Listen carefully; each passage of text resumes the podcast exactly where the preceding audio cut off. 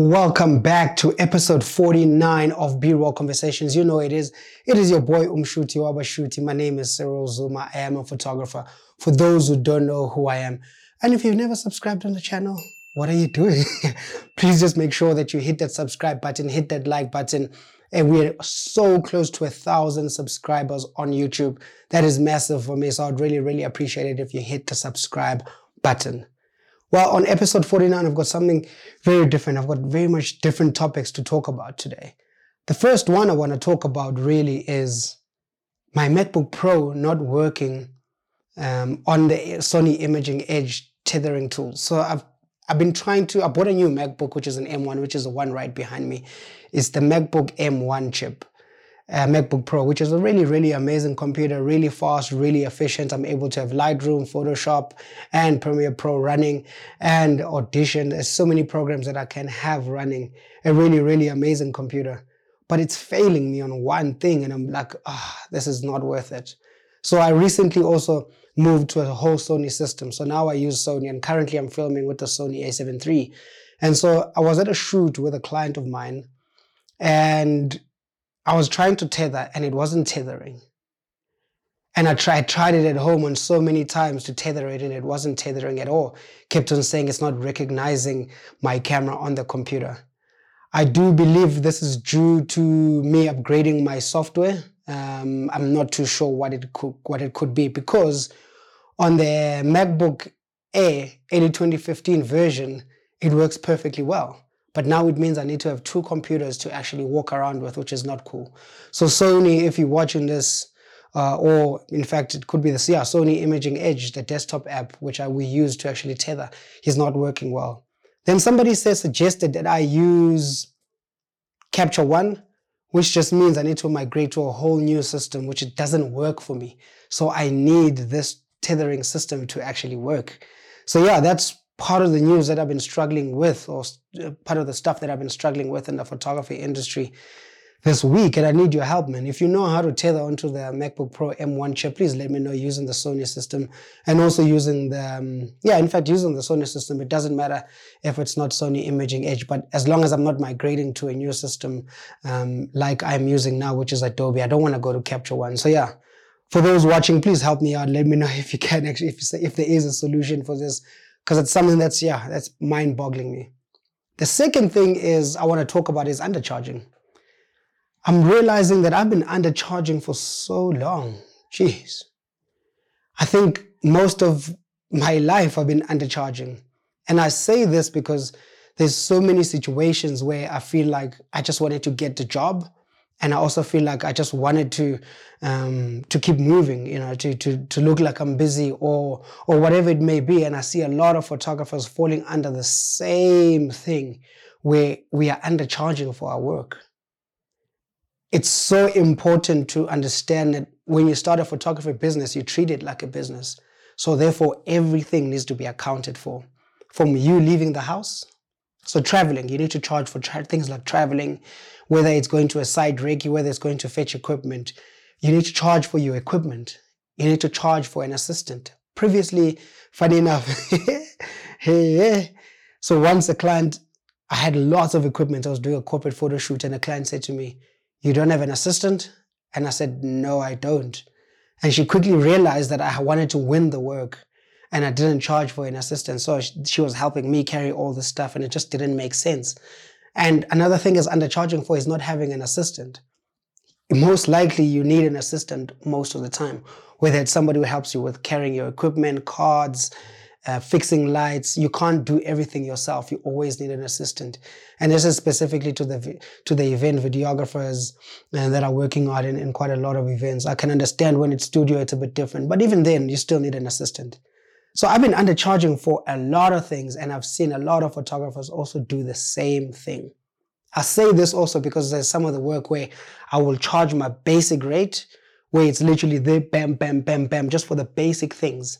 And I will not win that because the client will send me an email saying, Hey, we found somebody else. And you know that somebody else probably went cheaper. And I'm like, wow. So I charge my basic, basic but somebody else went cheaper. So a lot of us are undercharging. And what and we saw we saw this in the celebrity industry. A lot of celebrities or influencers weren't booking people anymore for events. They knew that Cyril would be at the event. They knew that you'd be at the event, so you'd take a photo of them, or you'd be excited to take a photo of them, and so you don't even charge for anything. But yeah, anyway, I'm derailing. All I gotta say is that we are undercharging as photographers, as creatives, and we need to charge a little bit more. It's gonna be hard in the beginning. I know when I started out also just charging my real rate for a while, I didn't have work. it was quite scary. I didn't have work, but I understood that I'm treating this like a business and that there are people willing to pay for my services that I offer. So don't undercharge, don't try undercut, rather go for the real price because it does have an impact in the long run. Again, one of the things I did early on in my career was I would undercharge and then the client will come back to me three years later still wanting the same price because that's what I taught them. I taught them that I'm able to bend, I'm able to make, you know, plans. And we shouldn't do that, dog. We, like, we shouldn't do that. We shouldn't be doing that because we are like a business and all businesses run exactly like that.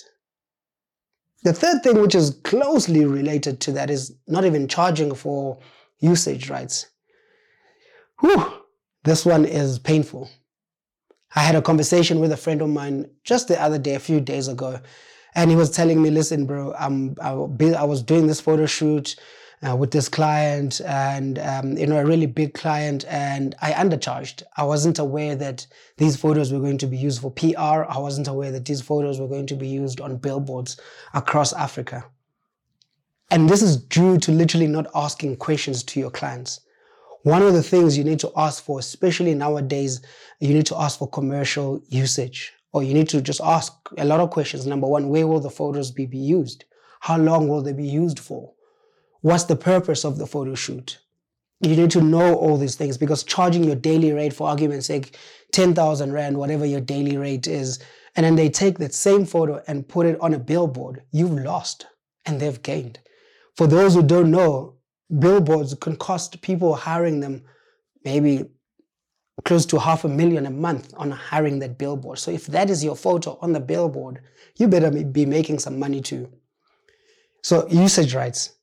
We need to be able to charge for usage rights. And I know that it's difficult in South Africa because a lot of us don't know where to get these calculations, where to thumb suck them. When we don't want to thumb suck, we're also scared of losing work, but you need to charge for usage rights. Go on the internet, go on Google how to charge for usage rights. And there's actually, they even call it a BUR um, a base something. Uh, and literally, if you go onto the internet and you search how to find or how to use usage rights, you will find some calculations here and there. Now, there isn't a staple one in South Africa, as far as I know. I have a, a link that was shared in a group, a photography group, but even that is just a test, right? And so if you do want to test, let me know. I mean, I'm hoping this person is cool with it too.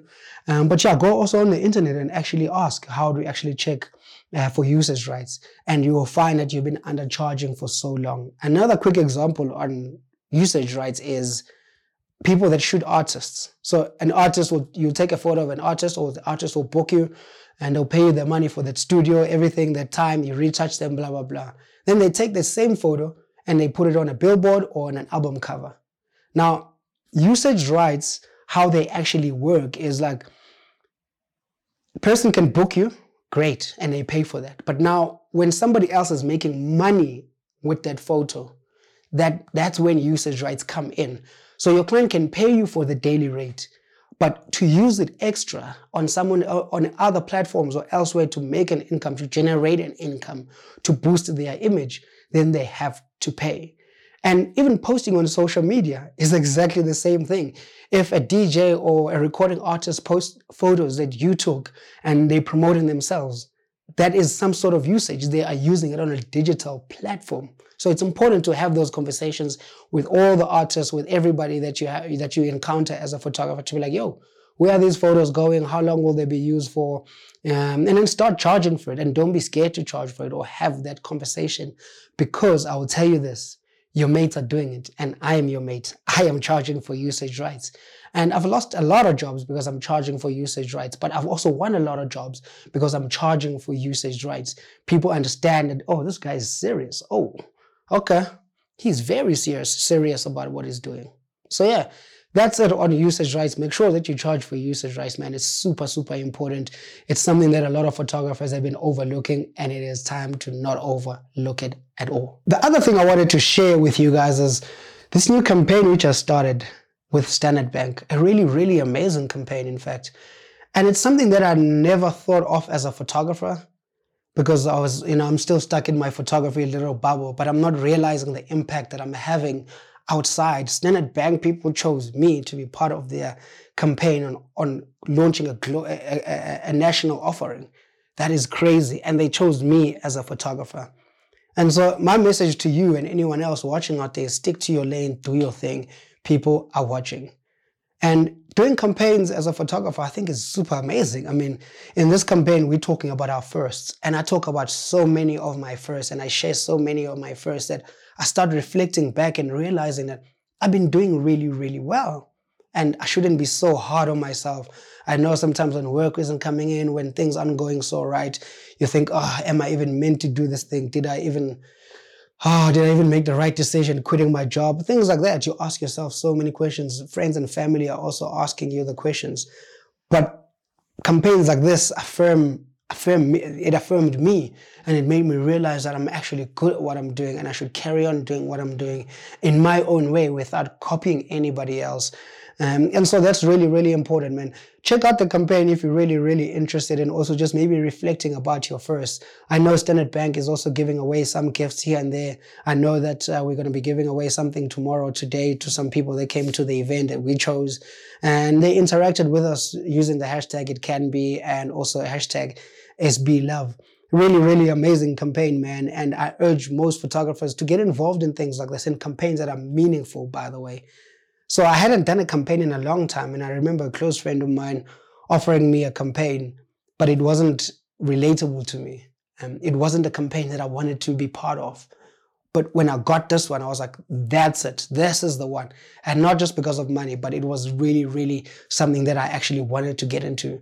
And it's been such an eye opening campaign that I really, really am grateful to Standard Bank and everybody else also that's involved in the campaign, man. But yeah, that's everything from the news desk from Cyril Zuma this week. I talked about my Sony, me having a problem with my Sony a7 III tethering. I talked about undercharging, also not charging for usage rights. I talked about my campaign with Standard Bank, which I just told you about now. And yeah, that's been the roundup of my week. I've been really, really busy. And I'm really, really enjoying the business because I'm doing videography, quite a lot of video. Whew. I don't know if I'm actually have enough space. So currently, right now, I actually have Google Drive also. Like I think I have a terabyte or more. I have so many hard drives. I'm running out of space for video. And, uh, but I'm really enjoying it, man. I remember that I picked up video about maybe a year ago, if I'm correct. And this was the gig I was doing with South African tourism. And I had just really started with video and I've improved so much and I'm enjoying it. So I've been doing a lot of video and it's been really, really eye opening. Um, and yeah, that's literally all it from my desk without babbling on too much.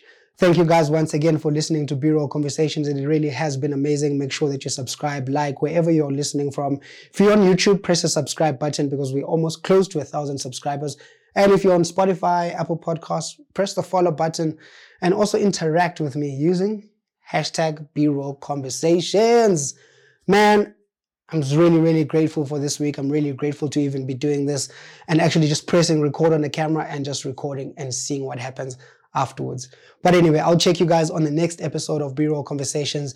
I'm sure it'll be episode 50. Yeah, it'll be episode 50. So yeah, check out episode 50 of B-Roll Conversations. I'm sure I'll launch it next week.